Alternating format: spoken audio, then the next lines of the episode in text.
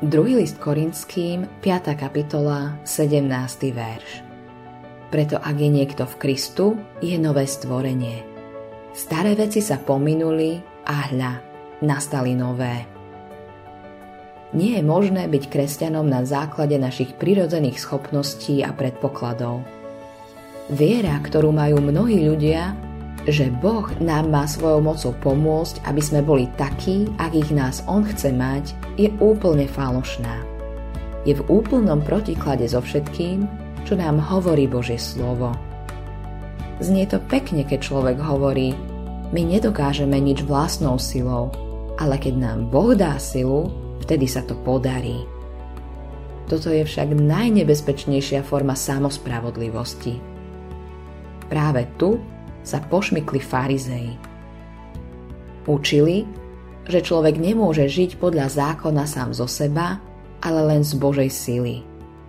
Ale ak Boh dá silu, môžu žiť podľa toho, ako to Boh požaduje. Ale ten, kto je spravdy, vie, že nie je súci na to, aby bol kresťanom.